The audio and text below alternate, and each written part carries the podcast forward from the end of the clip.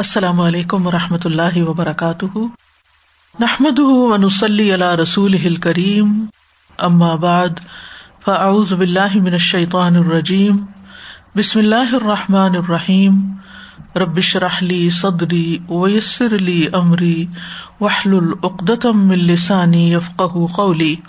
صورت الانعام، آیت نمبر انیس۔ ارشاد باری تعالیٰ ہے قل أي شيء أكبر شهادة قل الله شهيد بيني وبينكم وأوحي إلي هذا القرآن لأنذركم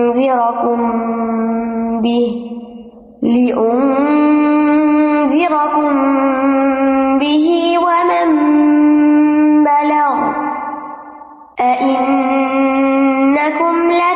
لتشهدون أن مع الله آلهة أخرى. قل لا أشهد. قل إن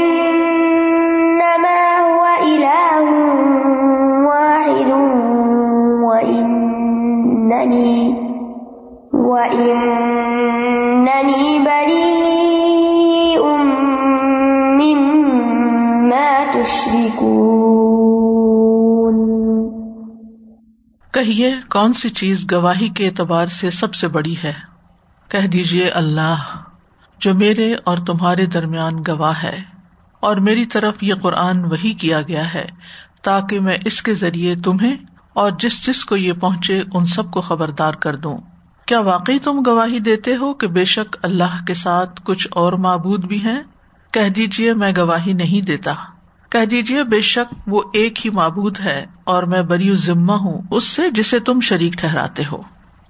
کل شعین اکبر شہادتن کہہ دیجیے گواہی کے اعتبار سے سب سے بڑی گواہی کس کی ہے؟ یہ آیت مشرقین کے نبی صلی اللہ علیہ وسلم کے بارے میں جھگڑا کرنے سے متعلق ہے۔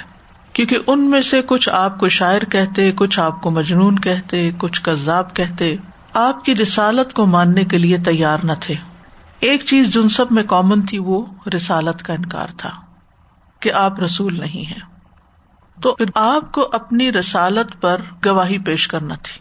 تو اللہ تعالیٰ نے فرمایا کہ آپ ان سے پوچھیے کہ سب سے بڑی گواہی کس کی ہے؟ اور پھر خود ہی بتایا، آپ ان کو بتائیے کہ اللہ ہی کی گواہی سب سے بڑی ہے، وہی میرے اور تمہارے درمیان گواہ ہے۔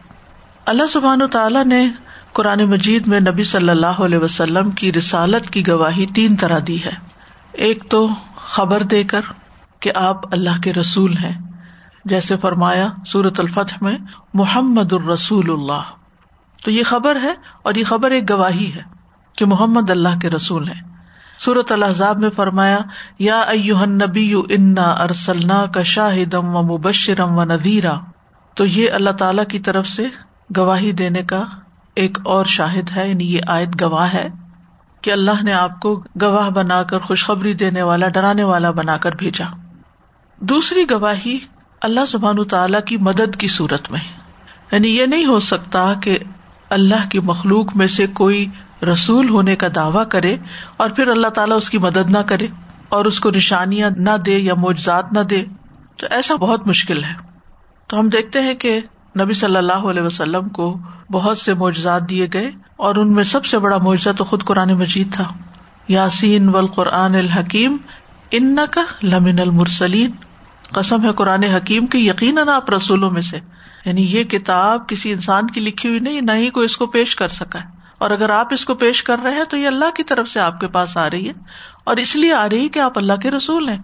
پھر اسی طرح تیسری چیز یہ ہے کہ پچھلی کتابوں میں بھی آپ کی رسالت کی خبر دی گئی اور اس میں ہم صورت الصف میں دیکھتے ہیں کہ اللہ سبحان تعالیٰ فرماتے ہیں وہ مبشرم برسول یا ممباد اسمہ احمد۔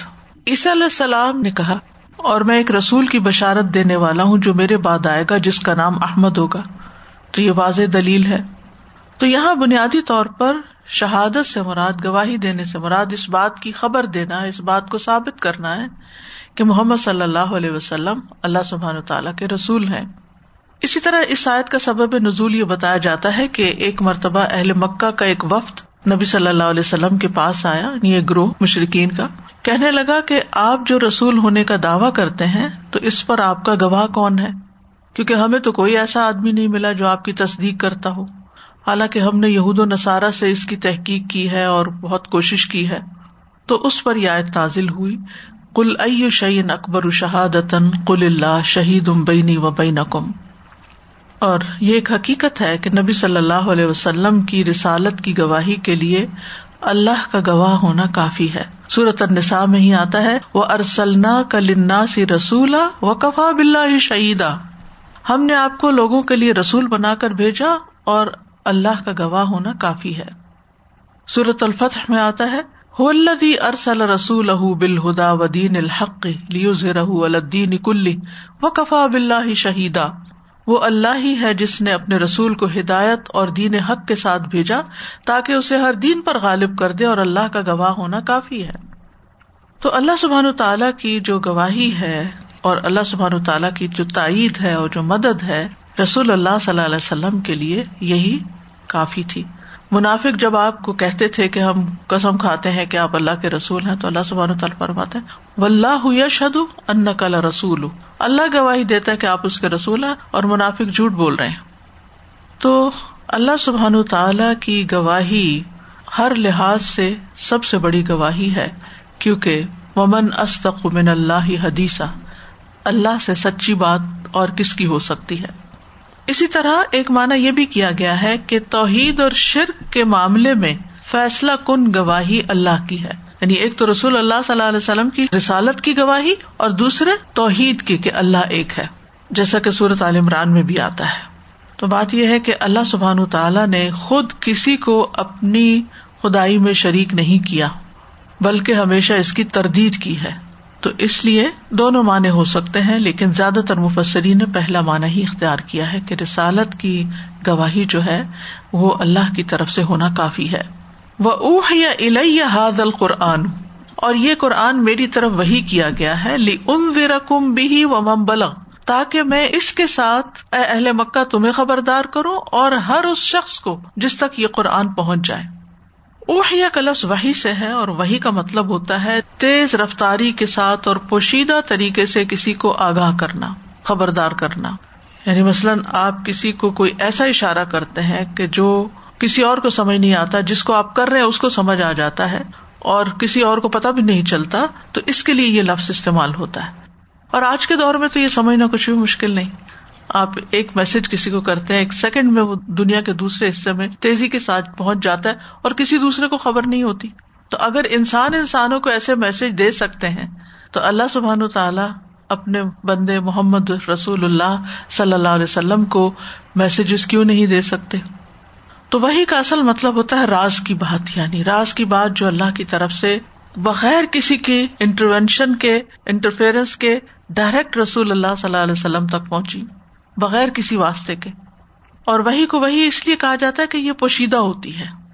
کبھی تو رسول اللہ صلی اللہ علیہ وسلم کے دل میں براہ راست کوئی چیز القاع کر دی جاتی تھی، ڈال دی جاتی تھی۔ کبھی یہ وہی ہوتی ہے اللہ تعالی کا حجاب کے پیچھے سے رسول کے ساتھ براہ راست ہم کلام ہونے سے، جیسے مس علیہ السلام سے ہو، جیسے نبی صلی اللہ علیہ وسلم سے ہم کلام ہو یہ بھی وہی ہوتی ہے۔ اور ایک طریقہ یہ ہے کہ اللہ تعالیٰ کسی فرشتے کو بھیجتے ہیں اور وہ پیغام لے کر آتا ہے۔ تو بہرحال یہ قرآن فرشتے کے ذریعے نبی صلی اللہ علیہ وسلم کے دل پر القاع کیا گیا اور پھر آپ کے ذریعے ہمیں پہنچا۔ اس قرآن کے آنے کا مقصد کیا ہے؟ تاکہ لوگوں کو خبردار کر دیا جائے، لوگوں کو آگاہ کر دیا جائے۔ ان ذرا کم نون دال را، نظر نذیر بھی ہے۔ انضار کہتے ہیں کسی خوفناک چیز سے آگاہ کرنے کو۔ یعنی جس چیز سے ڈرنا چاہیے انسان کو۔ اس کے مقابلے میں تبشیر ہوتا ہے انضار تبشیر۔ تبشیر ہوتا ہے بشارت دینا، خوشخبری دینا۔ تو قرآن مجید لوگوں کو خبردار کرنے کے لیے آیا ہے کہ ان کی اس زندگی کے بعد ایک اور زندگی ہے، جس میں حساب کتاب ہے، جو ہولناک زندگی ہے۔ اور اس کے لیے انسان کو تیار رہنا چاہیے۔ اگر آپ دیکھیں تو انسان کے جیسے چار گھر ہیں۔ ایک اس کا گھر ہے جو ماں کے پیٹ میں ہے دنیا میں آنے سے پہلے، جہاں وہ پیدا ہوتا ہے ڈیولپ کرتا ہے اور پھر دنیا میں آتا ہے۔ دوسری اسٹیج اس کی اس دنیا کی ہے جس میں آج کل ہم رہ رہے ہیں۔ پہلا جو عرصہ ہے وہ نو مہینے تک ہوتا ہے۔ دوسرا جو ہے وہ مختلف ہوتا ہے، ہر ایک کی زندگی الگ الگ ہوتی۔ تیسرا گھر پھر قبر ہے جو ماں کے پیٹ کی طرف پھر انسان بس اس میں سمٹ جاتا ہے۔ اور چوتھا گھر جو ہے وہ اس کا جنت ہے یا جہنم ہے۔ تو اگر کوئی جنت میں نہیں جاتا تو پھر اس کا ٹھکانا جہنم ہی ہے کہ تیسری کوئی آپشن نہیں ہے، تیسری کوئی جگہ نہیں ہے۔ تو لوگوں کو یہ خبردار کیا جا رہا ہے کہ جیسے تم اسٹیجز میں یہاں پر آئے ہو اور تمہاری زندگی کے مختلف اسٹیجز ہیں اور ان اسٹیجز میں تمہیں مختلف مراحل سے گزرنا ہے، مختلف طرح کے ایکسپیرئنس سے۔ ماں کے پیٹ کی زندگی تو ہمیں یاد نہیں، دنیا کی تو ہم ایکسپیرئنس کر ہی رہے ہیں۔ اس کے بعد اگلی قبر کی کیا ہوتی ہے؟ قبر کی زندگی جو ہے، وہ ایک مشکل زندگی ہے، ایک بہت محدود لمیٹڈ زندگی ہے۔ یعنی ریسٹرکٹیڈ زندگی ہے، جس میں انسان کی کوئی آزادی نہیں ہوگی۔ آپ صلی اللہ علیہ وسلم نے فرمایا، وہ اندھیروں کا گھر ہے اور میری دعا سے وہاں روشنی ہوتی۔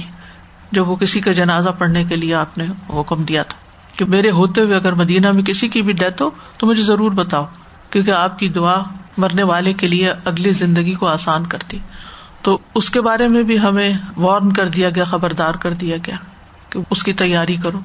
اور اس مرحلے میں بھی ہر ایک کو اس سے گزرنا ہے۔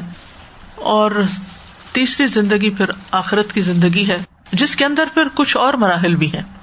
باس جب ہوگی جی اٹھنے کے بعد جب انسان کھڑا ہوگا، تو وہ دن بھی بہت طویل ہوگا۔ سوائے مقربون کے ہر کوئی ٹربل میں ہوگا وہاں۔ اور لوگ پریشان ہوں گے اور بالآخر پھر شفات ہوگی اور حساب شروع ہوگا۔ پھر حساب کا مرحلہ آئے گا، میزان ہوگا اس میں۔ تو لے جائیں گے امال نامے اور پھر انسان آخری مرحلے پر پل سرات سے گزر کر آگے جائے گا، پھر آگے ایک اور کنترا ہوگا، پھر اس کے بعد جنت تک پہنچے گا۔ تو یہ ایک طویل سفر ہے۔ ان سب چیزوں کے بارے میں ہمیں وہی کے ذریعے خبردار کر دیا گیا ہے اور ہمیں اس کی فکر کرنی چاہیے۔ اور نبی صلی اللہ علیہ وسلم کی رسالت صرف آپ کے زمانے تک کے لوگوں کے لیے نہیں تھی، بلکہ قیامت تک کے لوگوں کے لیے تھی۔ اسی لیے فرمایا لی ان زیرا کم بھی و مم بلغ۔ جس جس کو یہ قرآن پہنچے، ان سب کے لیے اس میں انضار ہے۔ یعنی صرف اربوں کے لیے نہیں ہے، ہر ایک کے لیے دنیا کی تمام قوموں کے لیے۔ اور یہ بھی یاد رکھیے کہ آپ کی رسالت صرف انسانوں کے لیے نہیں تھی، جنوں کے لیے بھی تھی۔ آپ ان کی طرف بھی رسول بنا کر بھیجے گئے۔ تبارک الدی نزل الفرقان اللہ ابدی لیکون للعالمین نذیرا۔ بہت بابرکت ہے وہ ذات جس نے اپنے بندے پر فرقان نازل کیا تاکہ وہ تمام جہان والوں کے لیے جس جہان میں انسان ہے، یہ جن سب کو خبردار کرنے والا ہو۔ تو کوئی بھی قوم ہو، رومی ہو، ایرانی ہو، حبشی ہو، ایشیائی ہوں فرنگی ہو، کوئی بھی ہو، سب کے لیے ہے آپ کی رسالت۔ اور نبی صلی اللہ علیہ وسلم نے اپنی ذمہ داری کو پورا کیا تھا۔ جس کی گواہی حجت الوداع کے موقع پر ایک بڑے میدان میں ایک لاکھ سے زیادہ لوگوں نے دی۔ جب آپ نے پوچھا، اللہ حل بل لخت آپ نے پوچھا کہ کیا میں نے پیغام پہنچا دیا؟ تو اس وقت سب نے کیا کہا؟ کالو نام ہاں پہنچا دیا۔ کال اللہ مشہد تو آپ نے شہادت کی انگلی اوپر اٹھا کر میں اللہ، تو گواہ رہنا۔ میں نے اپنی ذمہ داری پوری کر دی۔ اب اس کے بعد امت کی ذمہ داری ہے کہ وہ دوسروں کو دین کی دعوت دے۔ ربی بن انس کہتے ہیں، جو شخص رسول اللہ صلی اللہ علیہ وسلم کی اتباع کرے، آپ کا پیروکار ہو، تو اس پر فرض ہے کہ وہ بھی اسی طرح دین کی دعوت دے، جس طرح رسول اللہ صلی اللہ علیہ وسلم نے دین کی دعوت دی۔ اور ہر اس چیز سے لوگوں کو ڈرائے جس سے رسول اللہ صلی اللہ علیہ وسلم نے ڈرایا۔ اور یہی ان کی خیر خواہی ہے۔ کیونکہ اگر وقت سے پہلے پتا چل جائے انسان تو اس کے لیے پیش بندی کر سکتا ہے، تیاری کر سکتا ہے۔ اور اگر آپ کو پتا اور ساتھ والے کو نہیں پتا کہ آئندہ کیا خطرات ہیں، تو پھر یہ تو زیادتی والی بات ہے نا کہ آپ سیلفش ہو کر صرف اپنے لیے سوچتے ہیں اور دوسروں کی فکر نہیں کرتے۔ آپ صلی اللہ علیہ وسلم نے یہ بھی فرمایا، میرا پیغام آگے پہنچاؤ، خواہ ایک آیت پر ہی کیوں نہ مشتمل ہو۔ اگر ایک آیت بھی آپ دوسروں تک پہنچا دیتے ہیں تو آپ کی ذمہ داری پوری ہو جاتی ہے۔ اور کن تم خیر امت نخرجت للناس تمرون بال معروف و تنہا انل منکر و تو امنون بلّہ اور جو ایسا کرے نبی صلی اللہ علیہ وسلم نے اس کو دعا بھی دی کہ اللہ اس شخص کو تر و تازہ رکھے جس نے ہم سے کوئی بات سنی پھر اسے دوسروں تک پہنچایا۔ کیونکہ بعض اوقات پہنچانے والے سے سننے والا زیادہ یاد رکھتا ہے۔ اور یہ بھی یاد رکھیے کہ جو خیر کی بات دوسروں تک پہنچاتے ہیں، اللہ تعالیٰ اس کے فرشتے، تمام آسمانوں والے، زمینوں والے، یہاں تک کہ چونٹی اپنے سوراخ میں، حتیٰ کہ مچھلیاں بھی اس شخص کے لیے دعائیں خیر کرتی ہیں، جو لوگوں کو بھلائی کی باتیں سکھاتا ہے۔ تو ہم دعاؤں کے تو محتاج رہتے ہی ہیں۔ تو اگر ہم خیر کی بات دوسروں تک پہنچانے والے بنے تو یہ سب دعائیں ہمیں ملے ان کم لتش ہدون ان اللہ علیہ اخرا کل اشد ان کم کیا تم لتش ہدون تم گواہی دیتے ہو اس بات کی انا ما اللہ علیہ تنخرا کہ اللہ کے سوا کوئی اور الا بھی ہے اللہ اشد آپ بتا دیجیے نہیں، میں تو گواہی نہیں دیتا۔ یعنی قرآن مجید میں توحید کے واضح اور قطعی دلائل موجود ہونے کے باوجود، کیا تم گواہی دیتے ہو کہ اللہ کے ساتھ کوئی اور بھی معبود ہے؟ تو آپ ان سے کہہ دیجیے تم جو چاہو کہو، لیکن میں تمہارا ساتھ نہیں دے سکتا۔ جیسے سورت اللہ نام میں ہی آتا ہے ف ان شہید فلا تشہد اگر وہ گواہی دے بھی دیں تو آپ ان کے ساتھ گواہی نہیں دیں۔ یاد رکھیے، گواہی دینے کے لیے علم کا ہونا ضروری ہوتا ہے۔ ایک گواہی وہ ہوتی ہے جو آنکھوں دیکھی ہوتی ہے اور ایک ایویڈینس بیسڈ ہوتی ہے جس میں کوئی علم ہوتا ہے یا کوئی دلیل ہوتی ہے اور ایک ہوتی ہے کہ جو انسان آئی وٹنس ہوتا ہے۔ تو یہاں پر مراد کیا ہے؟ کہ علم کی بنا پر گواہی۔ کیونکہ اللہ تعالیٰ کو دیکھا تو کسی نے نہیں، لیکن اس کی نشانیاں موجود ہیں، دلائل موجود ہیں۔ کل انما ہوا اللہ واحد۔ کہہ دیجیے یقیناً وہ ایک ہی الہ ہے۔ الہ کا لفظ جو ہے، یہ عام ہے۔ ہر معبود کے لیے بولا جاتا ہے، چاہے وہ برحق ہو یا باطل ہو۔ معبودان باطل کے لیے بھی الہ کا لفظ استعمال ہوتا ہے، جس کی جمع آلیہ ہے۔ سورج کو وہ الہ کہتے تھے۔ سورج مونس ہے نا؟ تو الہ کی بجائے الہتن۔ لوگوں نے اس کو اپنا معبود بنا رکھا تھا، اس کو پوچھتے تھے۔ تو الہ وہ ہوتا ہے جس کے لیے محبت اور تعظیم کے جذبات ہر چیز سے بڑھ کر ہوتے ہیں۔ یعنی ایسا معبود جس کی تعظیم دلوں میں ہوتی ہے۔ دل اس کے لیے جھکتے ہیں اور عبادت کرتے ہیں۔ تو عبادت جو ہے وہ صرف کچھ ریچولس اور کچھ ایکشن بچا لانے کا نام نہیں، بلکہ محبت، تعظیم اطاط اور تسلیم پر مبنی ہوتی ہے عبادت۔ یعنی عبادت میں ساری چیزیں پائی جاتی ہیں۔ محبت، تعظیم اطاط تسلیم۔ تو اسی وجہ سے جس توحید کا اللہ نے ہمیں حکم دیا ہے، وہ توحید الوحیت ہے۔ یہ لفظ آپ اکثر پڑھتے الوحیت۔ الوحیت کا لفظ بھی الہ سے بنا ہے۔ یعنی اللہ کے ایک الہ ہونے کی گواہی دینا۔ اور یاد رکھیے اللہ برحق صرف اللہ کی ذات ہے۔ وہ الا حکم اللہ واحد، لا الہ اللہ الرحمٰن الرحیم۔ سورت نحل میں آتا ہے ان نما ہوا اللہ واحد و ایا یا فرحبون اور آج کے آخر میں فرمایا وہ ان ننی بری ام مما تشریکون اور بے شک میں تو اس سے بری ہوں جو تم شریک ٹھہراتے ہو۔ یعنی نبی صلی اللہ علیہ وسلم کو اس بات کا حکم دیا گیا کہ آپ اللہ کے ساتھ بنائے گئے ہر شریک سے اظہار برات کر دیں۔ اور یہی اصل توحید ہے، اسی لیے ہم کہتے اللہ اللہ اللہ۔ پہلے سب کی نفی کر دیتے ہیں کہ کوئی اللہ ہے ہی نہیں سوائے اللہ کے، ایک ہی ہے بس وہ۔ وہ بری ام مما تشکون کہ میں اس سے بری ہوں جو تم شریک ٹھہراتے ہو۔ ٹھیک ہے؟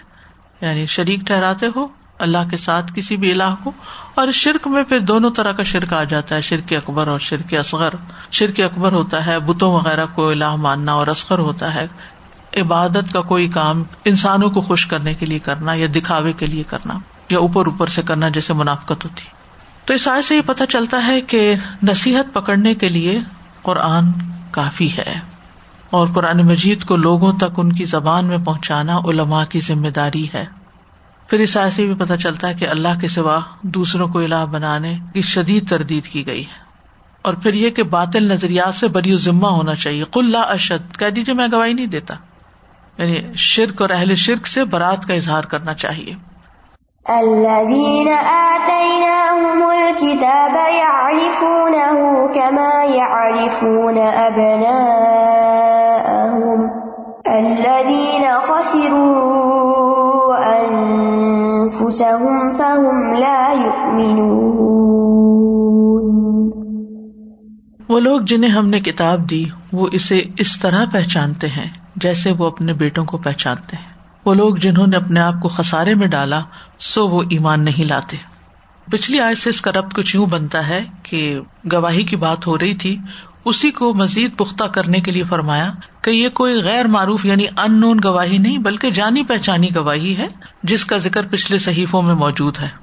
یعنی تم سے پہلے جن کو کتاب عطا ہوئی، وہ اس کتاب کو بھی پہچانتے تھے۔ یعنی کہ نبی صلی اللہ علیہ وسلم پر بھی یہ کتاب اتاری جائے گی، آخری کتاب ہوگی جو۔ تو اس پر ایمان لانے سے صرف وہی محروم رہیں گے جو حقیقت میں اپنے آپ کو نقصان میں ڈالے ہوئے ہیں۔ تو اللہ دین آتی نہ کتاب اس سے مراد کون ہے؟ یہود و نصارہ۔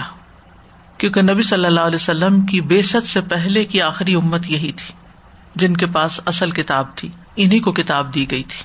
یا رفو نہ ہو آپ کو پہچانتے ہیں۔ معرفت اور عرفان بھی اسی سے ہے۔ کسی چیز کی علامات اور آثار پر غور کر کے اس کو پہچان لینا۔ مثلاً آپ کسی انسان کو دیکھتے ہیں اور اس کا چہرہ آپ کو جانا پہچانا لگتا ہے، آپ تھوڑی دیر غور کرتے ہوئے کہتے آپ وہی ہے نا، آپ فلاں ہے نا، آپ کا نام یہ ہے۔ تو یہ جو علامات سے یا شکل سے یا ظاہری حال حلیے سے پہچان جانا، اس کے لیے معرفت کا لفظ آتا ہے۔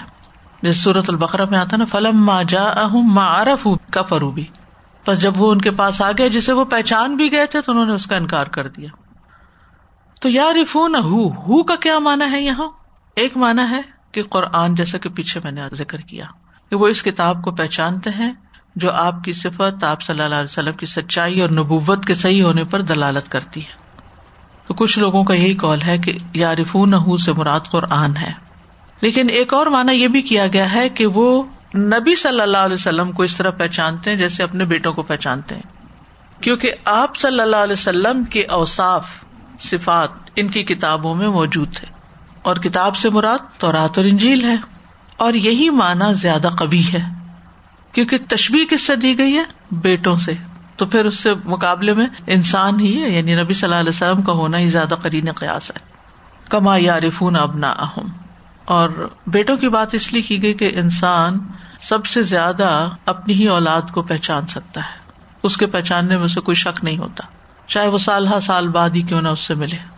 اللہ دین خسر انفس فہم لا منون وہ لوگ جنہوں نے اپنے آپ کو خسارے میں ڈالا، وہ ایمان نہیں لائیں گے۔ یعنی کتاب ہونے کے باوجود، پہچان ہونے کے باوجود، حق کو جان لینے کے باوجود اگر کوئی انکار کرتا ہے، تو کسی کا نقصان نہیں کرتا، اپنے آپ کا ہی کرتا ہے۔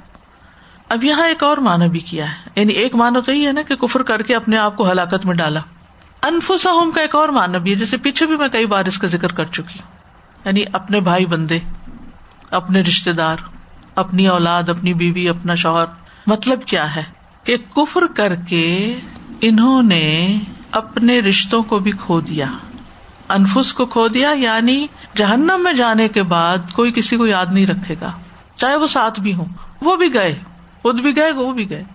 ہر نعمت کو کھو دیا، جنت کو کھو دیا، جنت کی منزلیں کھو دی اولاد کھو دی ماں باپ کھو دیے، بہن بھائی کھو دیے، دوست کھو دیے، مال کھو دیا، ہر چیز کھو دی۔ جب انسان اللہ کی نافرمانی میں مرتا ہے، تو ہر چیز چھوڑ کے چلا جاتا ہے ہمیشہ کے لیے۔ اب آئندہ اس کو کچھ بھی ملنے والا نہیں اس میں سے۔ دنیا کا مال تو ویسے دنیا میں رہ گیا۔ جو رشتے کل قیامت کے دن آپس میں ملنے والے تھے جنت میں، وہ بھی کھو گئے۔ جن معبودوں کو وہ پکارتے تھے، وہ بھی کھو گئے۔ مد اللہ ان ماں کانو یفتر جیسے آگے آ رہا ہے۔ یہ سب سے بڑا خسارا ہے۔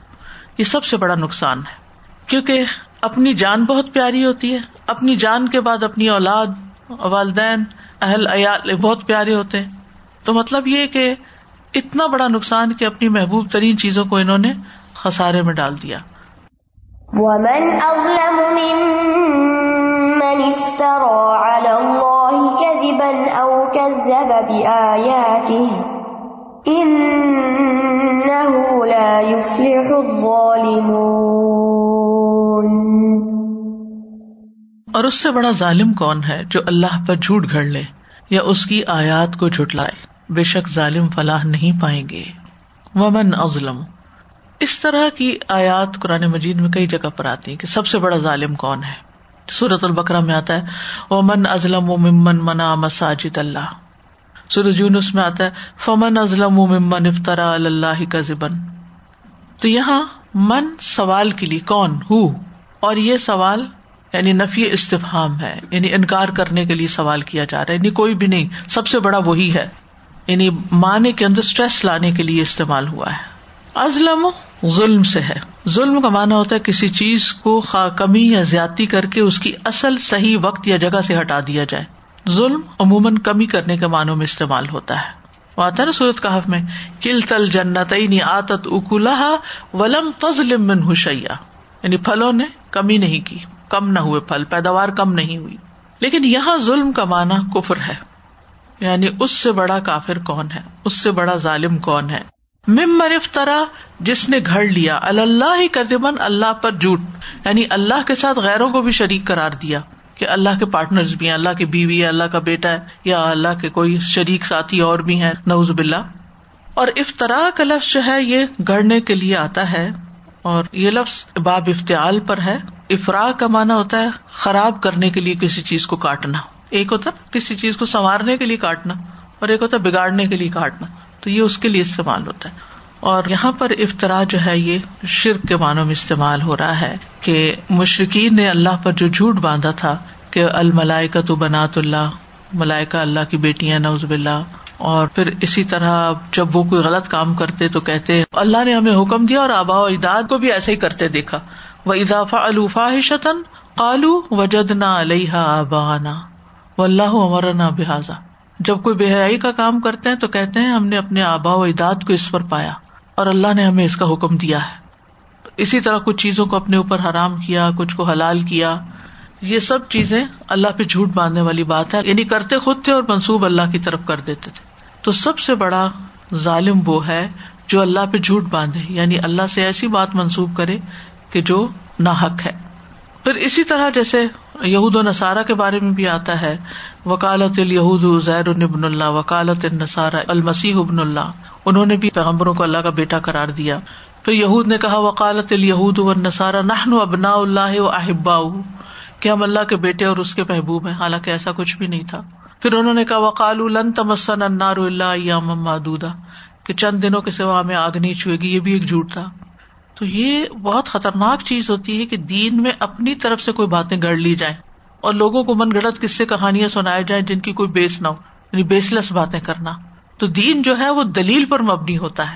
بغیر دلیل کے کسی کو کوئی بات کہنا کہ یہ کر لو، یہ نہ کرو، یہ درست رویہ نہیں ہوتا۔ کہ خواہ مخواہ میں کسی کو مشکل مشقت میں ڈالنے والی بات ہے۔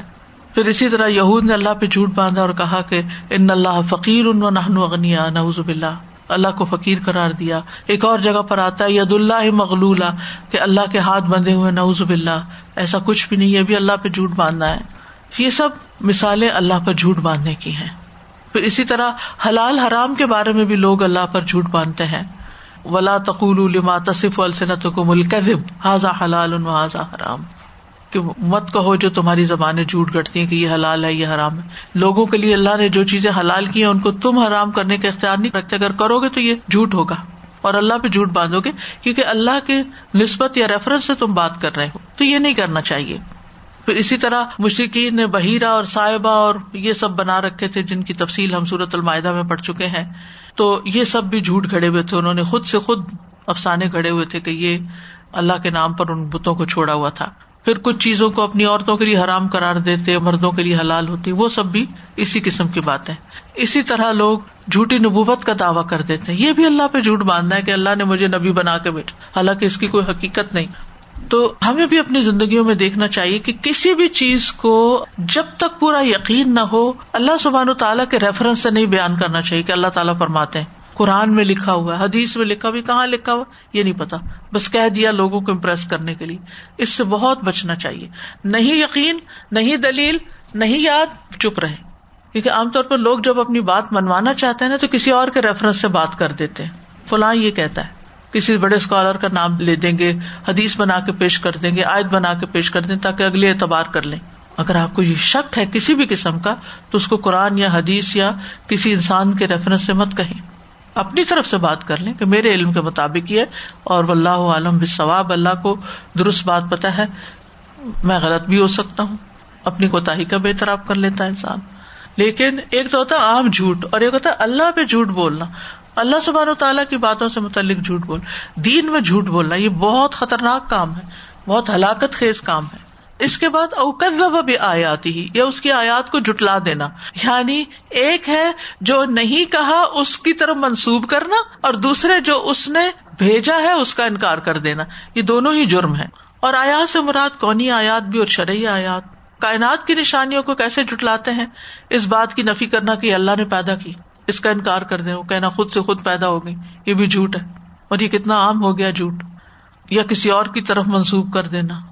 اور شرعی آیات میں تو جو قرآن و سنت میں باتیں ہیں، ان کو جٹلا دینا جو سب مراد ہے تو مشرقین جو تھے، نبی صلی اللہ علیہ وسلم کے معجزات کو بھی جٹلاتے تھے، اور آپ کی رسالت کو بھی جٹلاتے تھے، اور قرآن کو بھی جٹلاتے تھے۔ اور قرآن کو کہتے اساتیر الاولین۔ اور ان پہ قرآن پڑھا جاتا تو کہتے، ان اللہ سحر اسر یا پھر وہ یقول سحر مستمر۔ یعنی بات کچھ ہوتی، کچھ اور بنا دیتے اس کو۔ تو اس چیز سے انسان کو بچ کے رہنا چاہیے دنیا میں، جو حقائق جیسے ہوں ویسے ہی بیان کرنے چاہیے۔ پھر فرمایا ان لا فلح ظالمون بے شک بات یہ ہے کہ ظالم فلاح نہیں پائیں گے۔ ظالم کبھی کامیاب نہیں ہو سکتے۔ فلاح دو طرح کی ہوتی ہے، ایک دنیا کی اور ایک آخرت کی۔ اور فلاح یا کامیابی یا سکسیس کس کو کہتے ہیں؟ جس چیز سے انسان کی زندگی خوشگوار بنتی ہے۔ یعنی مال، عزت، دولت، جو چیزیں انسان کو اچھی لگتی ہیں، اولاد ان چیزوں کا حاصل ہونا ہم سمجھتے ہیں، یہ کامیابی ہے۔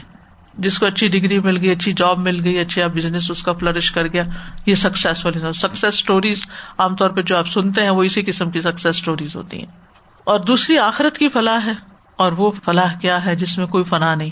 دنیا کی ہر فلاح، ہر کامیابی ختم ہونے والی کچھ بھی باقی رہنے والا نہیں۔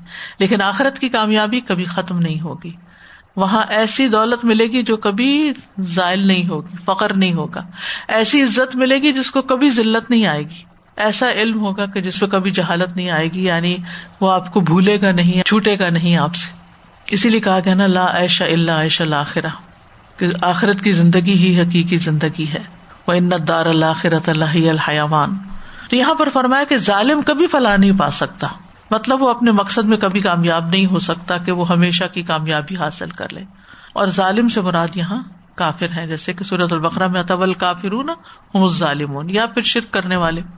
تو اس سے یہ پتا چلتا ہے کہ اللہ تعالیٰ کی آیات کونیا ہو یا شرعیہ ان کی تصدیق کرنا لازم ہے۔ اس بات کا یقین ہونا چاہیے کہ یہ سب کچھ اللہ نے پیدا کیا۔ اللہ ہی خالق، اللہ خالق کل شعی اللہ ہر چیز کا خالق ہے۔ اس بات پر ہمارا پکا دل سے یقین ہونا چاہیے۔ اور پھر قرآن کی آیات پر پورا یقین ہونا چاہیے کہ یہ اللہ کا حکم ہے۔ کوئی اپنے پاس سے نہیں بتا رہا، کیونکہ بہت دفعہ لوگ کیئر لیسلی بات کرتے ہیں۔